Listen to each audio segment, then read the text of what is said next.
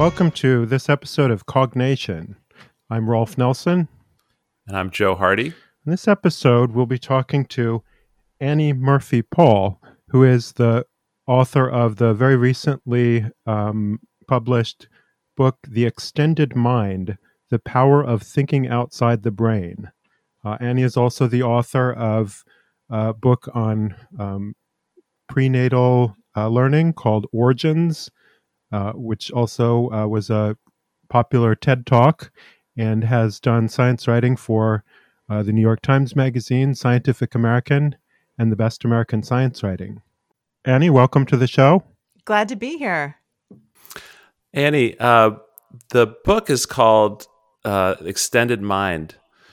Could you tell us a little bit about what is the extended mind and what was sort of some of the big ideas behind writing the book? Sure. So the theory of the extended mind was first proposed in 1998, a paper that was published in 1998 by two philosophers, Andy Clark and David Chalmers. So it's not my idea. I want to be really clear about that up front. I think it's an an amazing, interesting, generative idea, but it was not mine to start with. And I came across it after years of writing about the science of learning and um, cognition and, and thinking generally. And the reason it excited me so much is that it pulled together all these different strands of research that I'd been exploring, but not, and knowing that they were connected in some way, but I couldn't quite put my finger on how, say, embodied cognition or situated cognition or socially distributed cognition, these these bodies of research that I found so fascinating, how they related to each other. And so it was really when I read this paper on the extended mind, which I should say proposes that the mind isn't limited to the skull to the brain. It actually extends out into the world.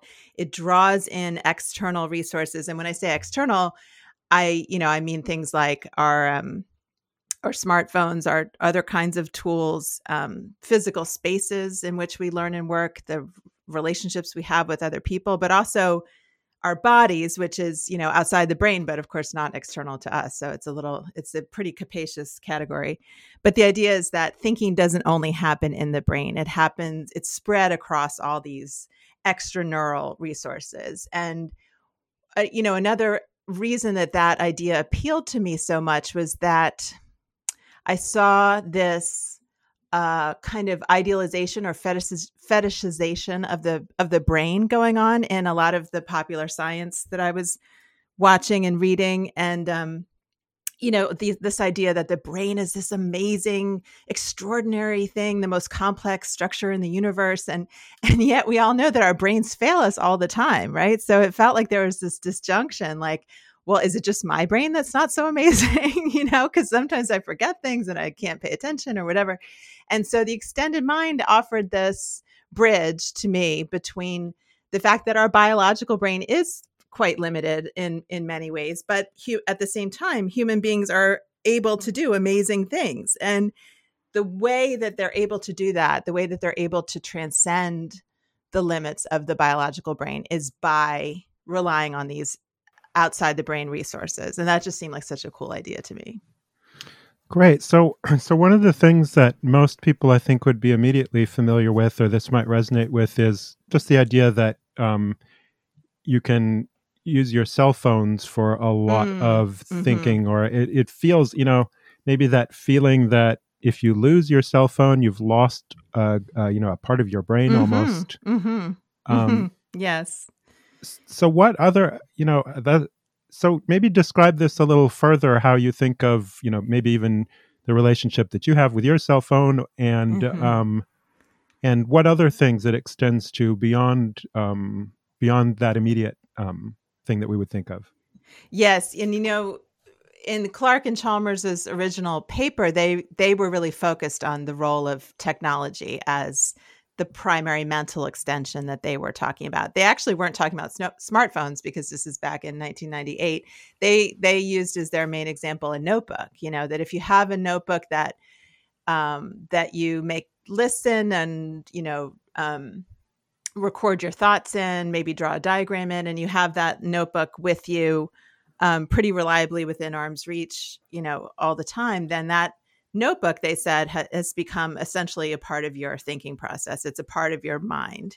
And you know it's interesting to me now to look back at the reception of this this paper which has since become one of the most cited papers in philosophy. But at the time a lot of people reacted to it both inside and outside the field of, of philosophy with some a lot of skepticism and some derision even like what a wacky idea. But then it was actually the introduction of the smartphone you know the app first iphone was introduced by apple in 2007 um, that started to make this idea this previously sort of out there idea seem much more plausible. And in fact the philosopher ned block at nyu has said that the theory of the extended mind was false when it was written, but subsequently became true, which I think is, it's just a great, funny. yeah, that's a great quote. I like that too. It's funny, yeah. But you know, that aside, it is actually the case that human beings have been extending their minds, you know, um, from time immemorial. And as I was alluding to before, it's part of what makes human beings such amazing thinkers and creators. Um, but you're you're right that technology is kind of the easiest way into the idea of the extended mind because we are all familiar with the with the way that we offload our mental contents onto our smartphones. We rely on them to function as a kind of external memory for us. You know, none, of us remember phone numbers anymore now that our our, our phones do that for us. Um, but and there's a, a, sense, of course, in which our, our devices are designed to do that. They're actually designed to be extensions of our minds so it's it can be a little bit of a Right, we see the kind of predict. We see the kind of predictive um, algorithms on phones that we, we right. don't have on a book. It's not trying to anticipate us in any way.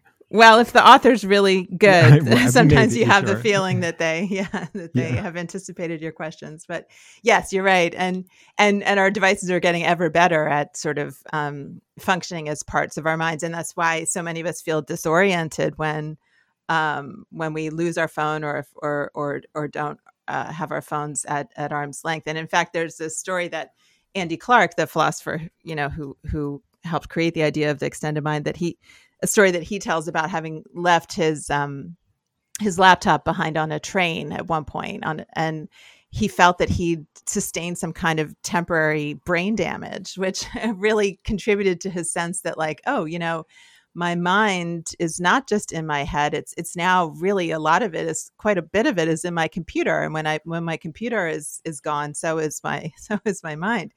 Um, but it can be a little bit of a um, a bigger leap to think of other things things other than our technology our technologies and our devices as extensions. You know one of one of the primary extensions that I write about in the extended mind is our is our bodies, um, and that kind of goes up against a whole tradition in Western thought of that that says that mind and body are separate. But this um, emerging um, field of research called embodied cognition is really pushing back against that. Yeah, embodied cognition is a very interesting topic and something that I'm quite, uh, you know, I find fascinating, quite interested in mm. from a practical standpoint. Mm-hmm. Um, one of the uh, theories that you mentioned in the book is one of my favorite theories in psychology, mm-hmm. uh, mm-hmm. the James Lange theory of mm-hmm, emotion. Mm-hmm, mm-hmm. Um, do you want to talk a little bit about uh, William James here and, and his ideas around this and how they might relate to embodied cognition? Yes, I always love to talk about William James because I feel like whenever you, one comes across a really cool idea in psychology, it turns out that William James had it mm-hmm. first. Yeah, always, always, yes. so amazing. But so you know, he um, his his theory of emotion is interesting because it it it goes against the way we we often think about emotion or experience emotion, which is something happens, uh, we have a we have a, a feeling about it, and then out of that feeling, uh, we you know the brain directs the body to respond. So say you know this is this is james's example. Say we're in the woods and we come across a bear. We feel frightened that the emotion happens and then the brain says to the body you know run get going. And what james said is that no it actually the causal arrow points in the other direction. You you see the bear and immediately uh, your body kicks in it starts it starts running and then from the the the bodily experience the embodied experiences you're having. Your your heart is beating your legs are are pumping and uh, your hands are sweating. Um your brain deduces that you must be frightened you know and you you process that bodily information and construct it into an emotion. And what's interesting is that you know a new generation of research by neuroscientists and others using um, the kind of investigative technologies that that James had no access to is confirming that this is really something more like how it works. Yeah, there's there's sort of no question at this point that interpretation of these uh, bodily processes is important in you know, your experience of emotions. Um, mm-hmm. but it's I guess it's also not the case that the brain isn't involved at all. I mean, the brain, of course, right. is processing visual information to mm-hmm. identify that the bear is there. I guess the the the the twist is in the theory, right? Is that it's not that like you say, "Oh, there's a bear, I should be scared." Then you get mm-hmm. scared, and then you run. Mm-hmm. It's it's everything's right, happening right. in parallel. Everything's happening very mm-hmm. quickly, and you actually mm-hmm. the way your body responds, which is of course mediated through your brain, right, is interpreted by some other process in the brain. You know, as the conscious experience that you then interpret as fear essentially. Right right right. And you know the the researcher lisa feldman barrett has done interesting work showing I that love her book yes. Um, yeah that we actually uh emotion feels to us like it's so automatic and it's so it comes to us as a as a package you know already kind of labeled fear or anger or whatever. But she um, has shown that we actually we take these raw materials of our our bodily reactions and we construct um, our, our experience of emotion and that we can actually intervene in that process you know because for example t- the experience of nervousness and the experience of excitement on a bodily level are are almost indistinguishable. So if this is not actually her work this is i'm thinking of another researcher alison wood wood brooks but it, you can intervene in that process by um, instead of telling yourself, "God, I'm so nervous, I'm so nervous," or even worse, "Calm down, calm down," which is which is what right. we tend to do. But of course, that's that's uh, trying to quash those bodily sensations is is kind of a fool's errand. But if you can instead cognitively reappraise those embodied experiences um, of a racing heart and sweaty palms as excitement, that actually has a very different valence, a very different flavor to us, and we, it can actually, you know, affect and improve our performance. Yeah, and there's this um, this recent book, and I'm forgetting the author right now, "The Upside of Stress," which is mm. a similar kind mm. of thing mm-hmm. that um, people consider stress to be something mm. that's always mm-hmm. bad, but mm-hmm. in you know if you if you can reappraise it as something that's motivational or has a mm-hmm. purpose to it, it can mm-hmm. be actually something useful. Uh, yeah. Uh, and it doesn't have to be experienced as this awful thing. Right. No, you can see it as your body preparing you to take on a challenge. Yeah. Yeah. So, okay. So, you know, one thing that may be tricky to uh, get our minds around and no pun or anything intended here, but how do you think of so if if there is some extended thought, how do you think of the thought that is going on in some external object, or whether it be a notebook or, you know, something that just forms part of the structure of the environment that can help you think? How do you how do you how do you think uh, how do you think of thought going on in in uh, that external thing? Because I think it it mm. really you know it it's hard to intuit the idea that our cell phone is doing anything that's like cognition yeah. you know if it has you know it may have information in it that we can access um, but how does that interface how does that interface with with us to to make it make it into a thought? Yeah you know this is something that um, i mentioned the reaction the the um, reception of the the Clark and Chalmers paper. And this is something that has given philosophers something to think about and argue about now for more than 20 years. And um, I, my own take on it is a pretty loose one in the sense that I don't, I think it's, I wouldn't say it's just semantics, but I'm not that. I'm not so interested in the debate over, you know, is it really your mind? Is it really um, is the the notebook or the smartphone really um, has it become part of your thinking process? To me, it feels pretty intuitive or pretty. Um, I, I guess I have I have just I'm just at ease accepting the idea that that these external influences are part of my thinking process and the debates about whether it's really a part of your mind um, I'll, i think I'll leave to the philosophers, but maybe I, you know, I, I, guess one thing I'm also thinking of too is, um, you know, if you th- just extensions of self, and mm-hmm. you know, mm-hmm. we we do naturally form extensions of ourselves. We're you know we're great at using tools, and you know when we're you know if we have a lot of experience driving, when we get in our car, it feels like you know an extension of our personal space mm-hmm. and that mm-hmm. that feels very natural and i i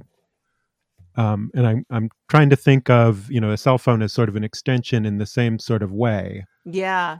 Well, Clark and Chalmers have a a principle. They talk about the parity principle, which is if the object or the you know if we're talking about a body part or if we're talking about a some layout of physical space if it if it performs the same function that we would call thinking if it happened inside the mind um, then then by definition they they eh, you know they include that in in what we would normally consider the mind um you know and eh, it's interesting when we as you know not just eh, our our everyday technologies but as um the science of sort of prosthetic devices and mm-hmm. um, rehabilitative kind of technologies advances, I think that question is going to be posed more and more keenly sharply to us you know what what is the mind and where does it end? Yeah and, absolutely. you know to say it ends at the skull just um, is not going to be a sufficient answer anymore. The second part of the book talks about uh, situated cognition and mm-hmm. the role of your environment on your thinking and feeling i guess as well. Do you want to talk a little bit about what you have come across and been thinking about in situated cognition? Yeah, so I, I find that stuff super interesting as I sit here in my office looking around at what how I've arranged it and then looking out the window at the at the outdoors, which is another kind of uh, context for thinking in. You know, I to me this gets back to this very common, very um, central metaphor that we that we all draw on, even without realizing it. This analogy of that that compares the brain to a computer. And you know it's it's so embedded in the way we think that and the or the language we use we don't even we're not even always aware of it but it's a flawed metaphor in a lot of ways. And i think one of the places that shows up is in our the the role of of context and place. Um you know a, c- a computer my laptop here that i'm using to record this podcast it doesn't care in the sense of it doesn't operate any differently here on my desk than it would if I took it to a park and sat on a, a bench and used it there. Mm-hmm. But that's not how the human brain operates. We're actually really exquisitely sensitive to context, whether that's you know being outdoors versus indoors, being in a an urban environment versus a, a more pastoral environment, being in a social environment as opposed to being alone. All these things affect the way the brain works and the way that it operates and the way that it thinks. And so we can be really led astray by this computer metaphor because that's not it's not an, an accurate rendering of how the the human brain works. Interesting. Yeah. What I was thinking when you were saying that, and as I was reading this part of the book as well, um, I was thinking about the work of J.J. Gibson and mm, direct mm. perception mm. Um, from the perspective that, you know, the environment, you know, I guess the the role of inputs in the process of thinking and the and the role of mm. effectors in the process of thinking. So in the human experience, unlike a computer, we are so much impacted and affected and even controlled by our environment. Yes. In the sense of the, all the inputs that we're receiving through our senses. And then also how that interfaces with the, our effectors. So our ability to move our arms, our ability to you know move our legs, to move around, but also to speak. All of these things interface and interact with our environment in in the ways that are complex and interacting. Mm-hmm. And so, in the case of J.J. Gibson, he talks about the idea of, of direct perception, where you're not, um, you know, the the affordances of the environment are Mhm. sort of directly experienced by the mind, if you will. Mm-hmm. And I feel like there's an interesting um, kind of yeah relationship between that that way of thinking and this idea of situated cognition. It's not like you can abstract out the mind from its Mm-mm. environment. It's it's Mhm. really embedded in its environment and co-creates its environment as well. Absolutely. Yeah, Joe, Yeah. and to follow up on this too, and, and the the Gibson quote that I like uh, that I think might be relevant is when he says, uh, "Don't ask what's inside your head, but ask what your head's inside of." Oh, So- that's so cool! I've never heard that. I oh, oh, that. great. Okay, yeah, I that, I thought that might be it relevant. It's an a epigraph or something. it's a yeah i mean it, it I, and i like that because it's more of a focus on it's sort of a switch in focus than necessarily uh you know that you know everything is outside the brain it's just Mhm. uh well look at all this information is out there for you to be used and Mhm. and that approach um, yielded a, a whole lot of great insights about how vision works just by Mm. understanding how optic flow and you know all of these things work and how you can just take direct advantage of them Yeah, and I think it's a um it, it to me it's a very useful and practical message because it counteracts the message that we get from the rest of the culture which is you should be able to do your thinking anywhere anytime. You know, a lot of us had to really completely readjust our working spaces and schedules and practices with the advent of the of the oh yes pandemic yes, and yes. uh, I think you know a lot of people experience the fact that it's it's not you can't just you can't just order the brain to um, operate independently of its environment. The environment really affects cognition in ways that are um, pretty significant. And so, but that's you know again we're kind of we kind of expect the brain to operate like a computer as if we can push you know press on and it, it will work the same way anywhere anytime. Yeah, in, in the book you talk about um, Jackson Pollock and Mhm. his work and how that was affected by his situ, you know, physical situation as he moved from Manhattan to Long Mm. Island. Do you want to do you want to talk a little bit about that? And Yeah, Yeah. I really love that story because he, interestingly, Jackson Pollock painted in a very distinctive way when he was um, living and working in New York City in downtown Manhattan. And uh, but he, as we as we all know, he was a very volatile personality and was uh, struggling with depression and alcoholism while he was in while he was in the city. And after having visited long the east end of Long Island, um, which is not quite how we think of it today. It, it- it's um, it was a much more kind of pastoral, uh, verdant, quiet place, which was mostly inhabited by fishermen and farmers. Um, when he visited some friends out there and, and found again that the, the the space really affected his mood, it affected the way he was thinking and feeling.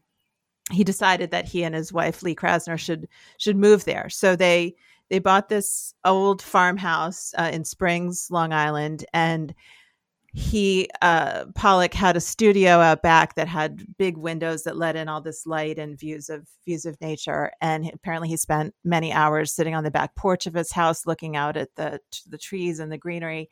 And what's so fascinating to me is that his his um, art his, style of making art changed profoundly once he moved out to springs and he started to make you know what we all know him for these uh, these drip paintings and you know I, I don't know how deeply you want to get into this but there's this fascinating sideline in the book i talk about where um, fractals are a kind of a measure of the complexity of, of information in Mhm. a in a given scene and it turns out that the if you um on that dimension these famous drip paintings of Pollock's are very similar to the way that information is organized in the natural environment. There was something about um what he was seeing in nature that he brought into his art which i think is just is so beautiful because of course these are abstract paintings. When you look at them you don't you don't see trees or birds or anything like that but he captured kind of the essence of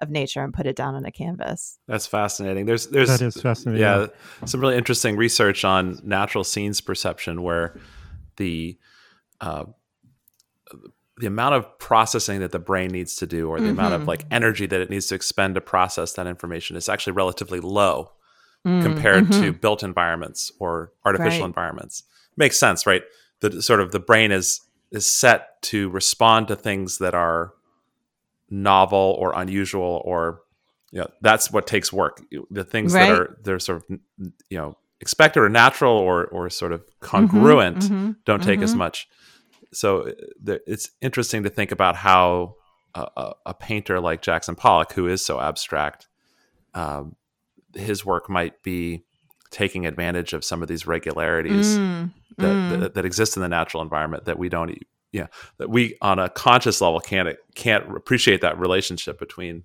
between the work right. that he does and and the environment. That's that's fascinating. Yeah, and might explain some of the enormous affection that people have for these paintings. You know, they mm-hmm. are just you can get lost in them. I've spent many an hour looking at them at, at you know at MoMA. But I think it's also interesting to think about in terms of our own personal experience of nature. And I think we all know that nature makes us feel good, that we often feel relaxed and at ease in nature. I mean, one of the things I like best about this body of research is that it helps explain why that would be the case, that beyond just kind of a, you know, um new agey kind of you know we Nate we I and nature are one kind of thing. Like it, it has more to do with as you were saying about um perceptual fluency the the kind of the way that our sensory faculties are tuned to the kind of to the way that information is presented in nature and how being in built or urban settings is actually quite cognitively challenging and draining. And that's why it can be so useful to sort of um, replenish and, and refresh our attentional faculties by going out into nature. So, another thing that you talk about, um, so, you know, extending beyond um, cell phones and other, you know, technologies and, uh, and nature too, is um, that you can invest um, your mind in other people. So, mm, you know, mm-hmm. c- you know, we're part of a community. So, what, you know, what sorts of advantages can you get by thinking this way? Yeah, I'm thinking of um, this scene that I open one of the chapters with um, of of a crew on a, a ship, um, you know, a, a, um, a, U.S. military ship, and also on board that ship was Ed, uh, Edwin Hutchins, who is a a um, cognitive scientist who wrote this wonderful book called Cognition in the Wild, which I think is such a great title. But um, you know, and he was there to observe how the crewmates on a huge ship like this, you know, so complex and so um, just unfathomably complicated to to operate, how they put their minds together as one in a sense to make this um, to make this ship um,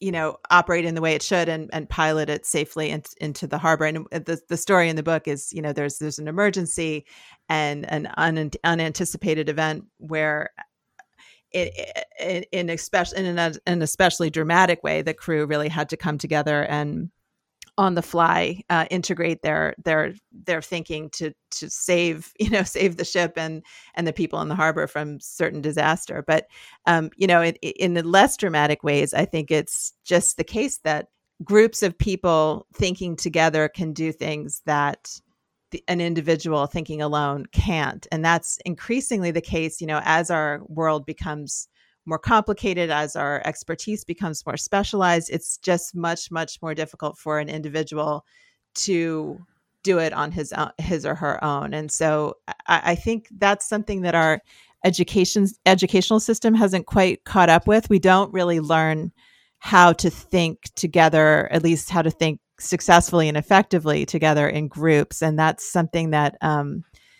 should absolutely be part of what we of what we learn because that's so much of what we do in the workplace.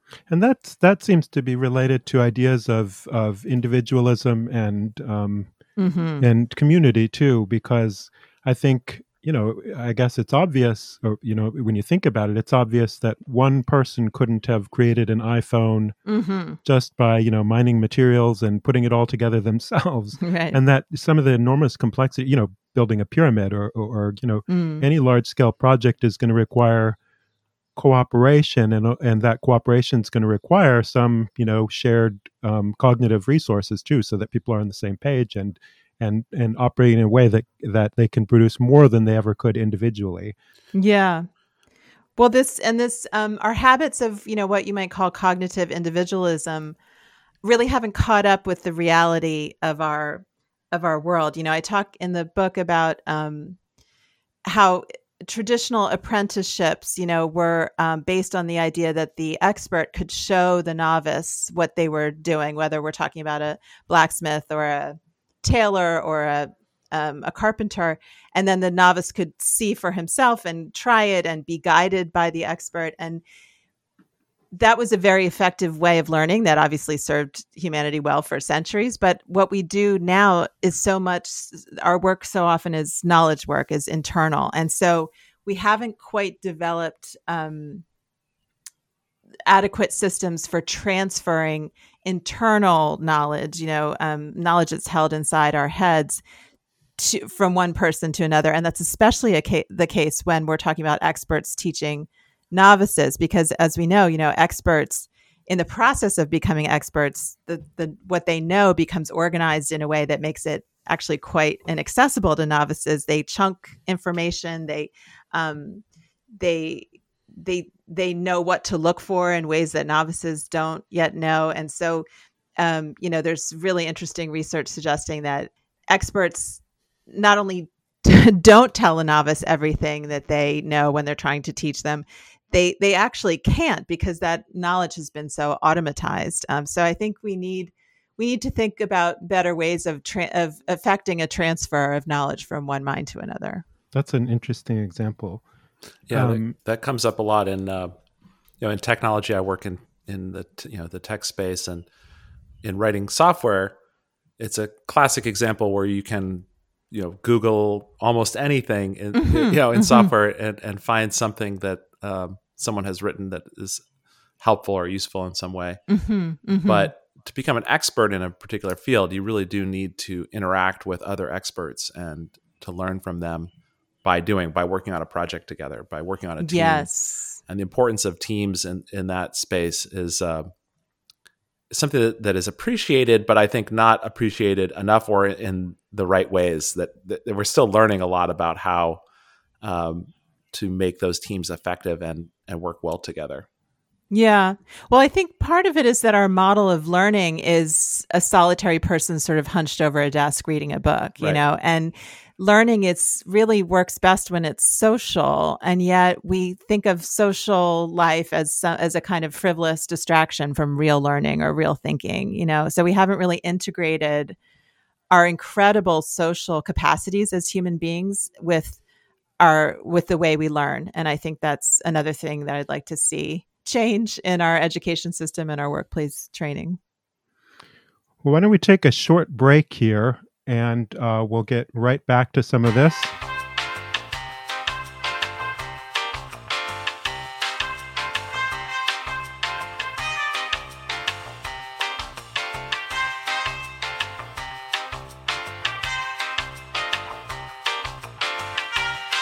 Welcome back. We've been talking about this wonderful book, The Extended Mind, and looking forward to uh, continuing the conversation here.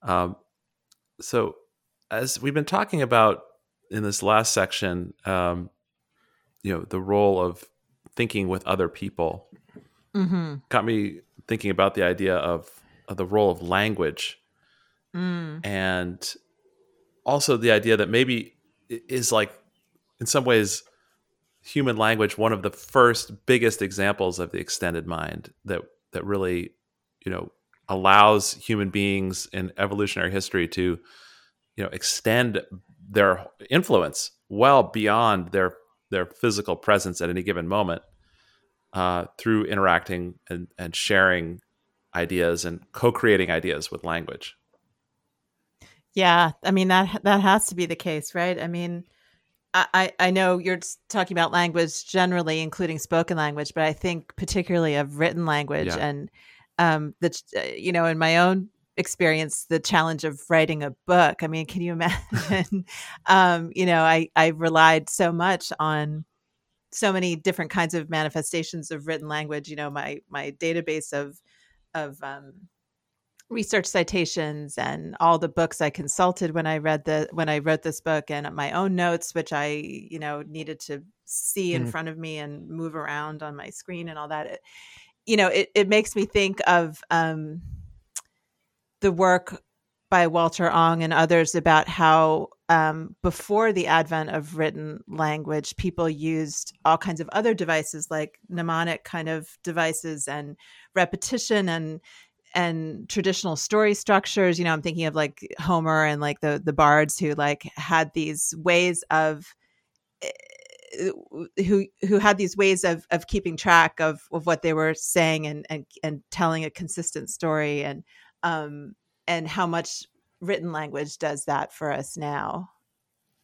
Yeah, for sure. And I, I I was also, you know, as you were talking about that, I was thinking about how much the act of writing actually has a role of in creating the thought itself.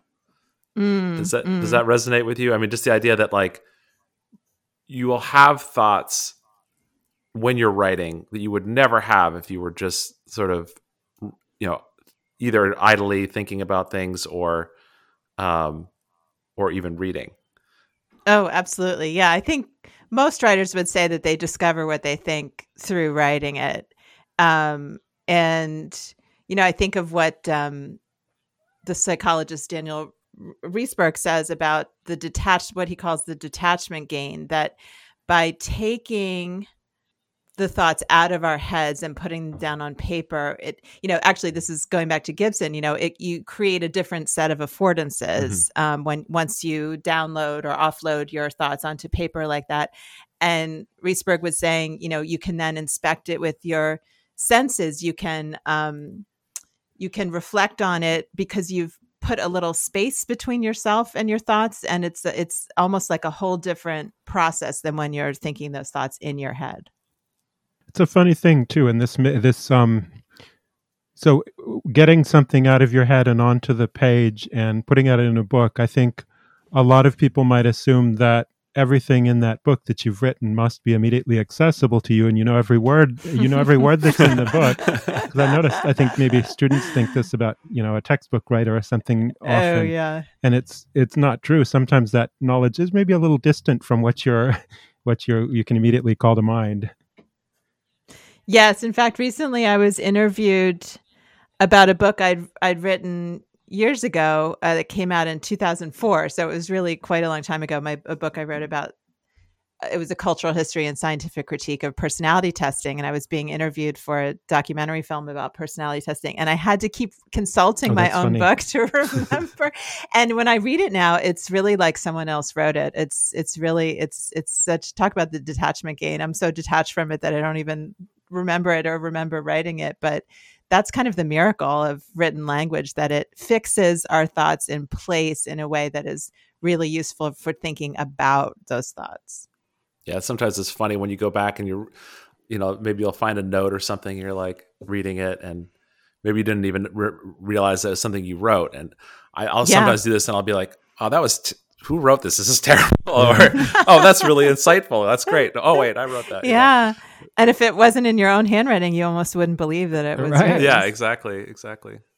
That's funny. Yeah, that's uh, that's an interesting bit on ownership of. I mean, your thoughts. I guess that you know when you're thinking a thought immediately and then it dissipates, you you take full ownership Mm. of it, but you you know you Mm.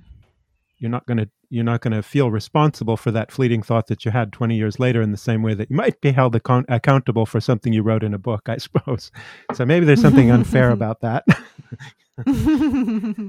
Yeah. Well, it also speaks to the idea. I mean, in the context of the extended mind, right, and and the social environment in which ideas happened, it also speaks to this idea of, you know, as you mentioned, the idea of ownership. I think our model is so much of, of intellectual property and ownership of ideas Mm, is so much this mm. idea that ideas and and these thoughts and intellectual property are developed inside one person's skull. Yes, yes, And yes. So often it's hard to attribute really the, the genesis and origin of an idea or several researchers in different parts of the world will simultaneously have the same Right. insight, you know, or write down at least the same insight at the same moment. Right, right.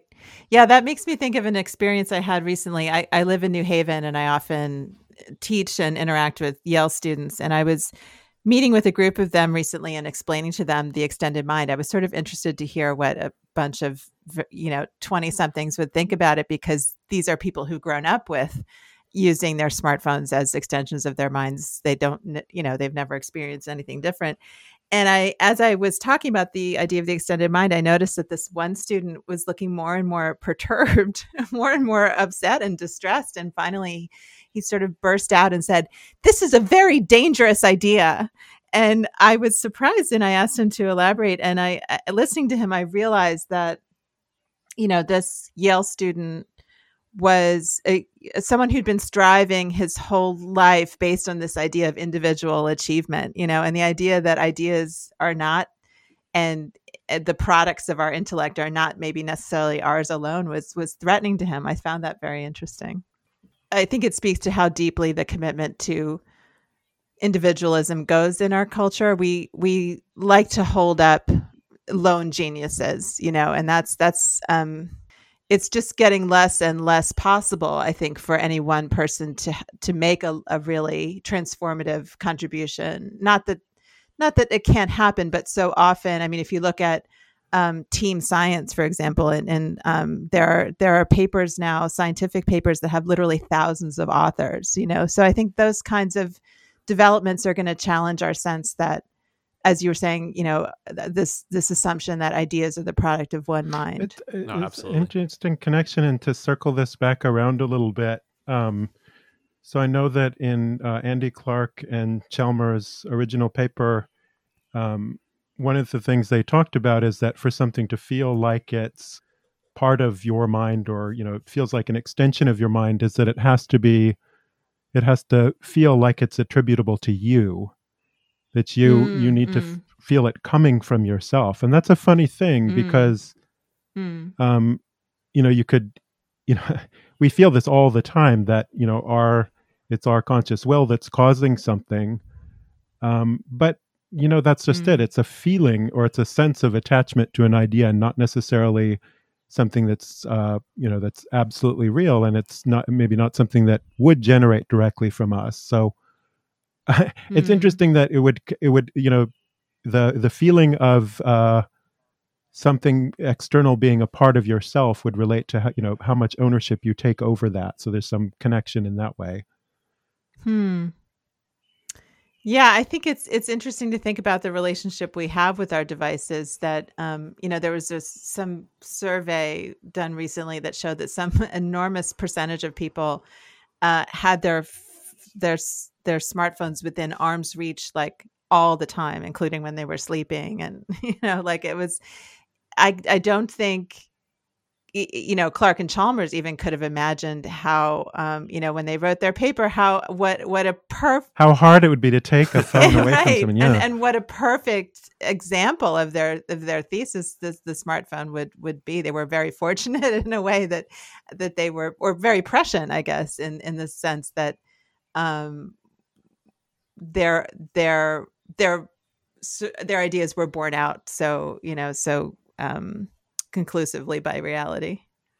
Yeah, you know, as as we're thinking about this and thinking about um, these extensions of of mind, it actually brings me back to something, Rolf, that you and I have talked about um, in the past, which is the idea of if you could connect uh, your mind directly to another person's mind through like a neural Mm. interface. Mm. sure Mm. and all this stuff elon musk is working on Mhm. Yeah, Mhm. exactly.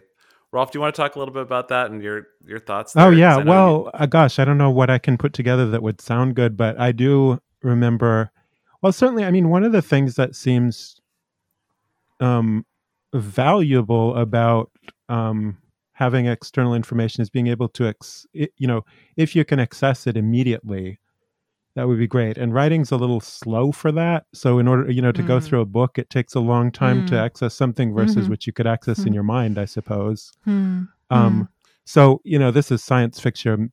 When, you know, science fiction when we, you know, when Elon Musk does get that cable that runs from our brain and we can just interface it, but that sure would be a nice advantage of being able to process information in a way that a computer processes it um, to hmm. be able to um, have that common language because i guess there's maybe there's a little bit of uh, translation in order to get uh, other kinds of information into our minds in this way and would that cable connect two brains to oh, people? Oh, sure. That, I guess that's the well, idea. Neuralink, okay. the idea is that it actually connects a whole network of brains. Oh, so oh. like the internet is now an internet of brains, essentially. Right, and, right. And one of the challenges that we realize is think about that is that if I could get all the information from your brain injected mm-hmm. directly into my brain, mm-hmm, even with mm-hmm. highest the highest possible fidelity, would I actually understand what it is you were saying or trying to say right. or thinking, right? Mm-hmm. Right. And, and, so like I don't we're not sure. We don't know that that's that that, that would yeah. or wouldn't work that way. Well, that's but, the I mean, I yeah. guess what you're talking about Joe is just sort of the um problem of other minds kind of thing. Could you you know the the what is it like to be a bat kind of question. Mm-hmm, can you mm-hmm, understand? Mm-hmm. Can you understand from the complete contextual point of view of the other person what it is right, that they're exactly thinking? Mm-hmm, mm-hmm, and without having had the embodied experiences of learning yes, those things, yes. could, could, you? It's almost yeah. like you can hand someone a physics textbook and they can read the words, but did they do you did you really doubt you know did they really take that in and understand it probably not yeah and right. that's why nagel i think uses the example of a bat too because it's hard for us to imagine the embodied experience of a bat flying through the air um, mm-hmm, mm-hmm. different especially sensory. processing echolocation yeah, yeah. It's just yeah. a sense that we don't have yeah but you know what i find really interesting too is that we already um, have these kind of natural technologies of of transferring information from one brain to another. I mean, as as we were saying earlier, they don't always work as well as we would like, but there's all these um, ways of bridging the gap that we have that we've evolved as as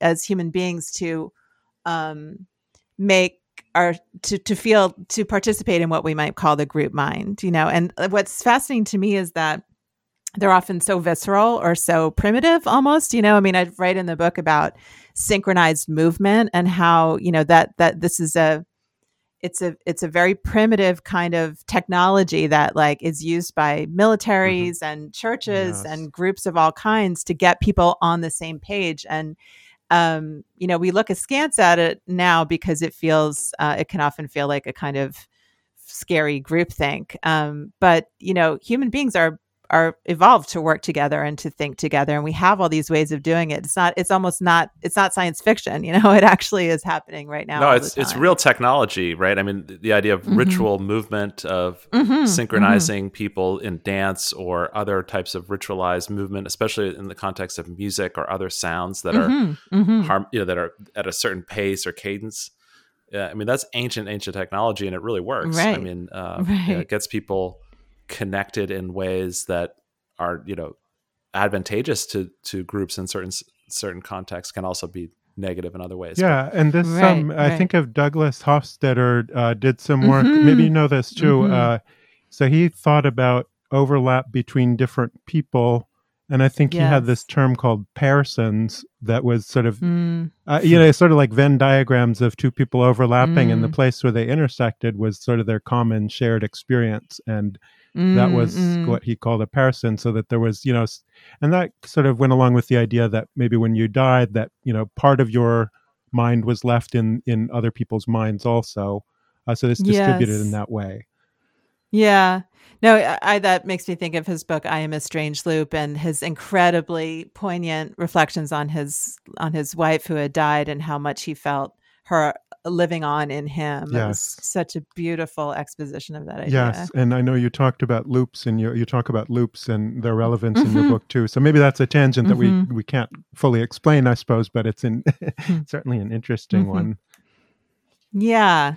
Well, I think the idea of loops again pushes back against this computer metaphor of the brain where everything is sort of linear and you you know it's input output. Actually the human brain works very differently where we our thinking benefits from being passed in and out of these loops you know into the brain back out into the world through the brain the minds of other people onto the page back into our minds you know and that's not how computers work but it is how human brains work yeah, I mean, there, you could you could argue that there's some interesting developments in our AI that take advantage of similar of some looping feedback oh, loops, yeah, yeah, uh, in yeah. different ways. But again, it's all that's all just by all way of saying that um, artificial intelligence has, still has a lot to learn from, from Right. the brain, yeah, or, Right. or let's say the, the the human way of thinking or human experience Right. of thinking.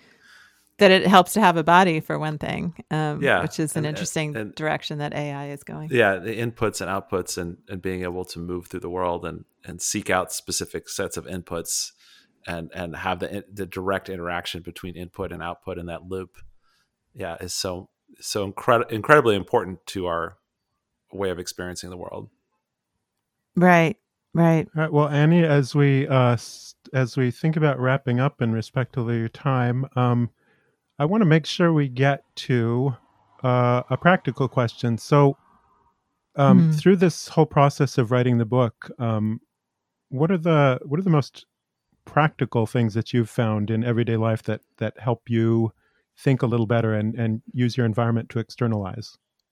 Yeah. Well, I write in the book that I don't think I could have pulled this book off, which, you know, is it was quite an ambitious project uh, to look at how all these It is, yeah, it is an um, ambitious book. uh, it- yeah, I don't think I could have written it without what I learned from writing it in terms of uh, how to externalize thoughts, how to offload, how to extend your mind with external resources. So, you know, some of the practical things I did, um, uh, I definitely um, use nature as a way and movement in nature. You know, it's great when you can combine two or even three different things like talking with a friend as you walk in nature you know you're killing three birds with one stone but um you know i definitely thought in terms of rather than mustering mental resources from within which is what we're often encouraged to do by society and by you know some some popular psychology ideas like grit or the growth Mhm. mindset that it's all kind of internal like i i definitely tried to think in terms of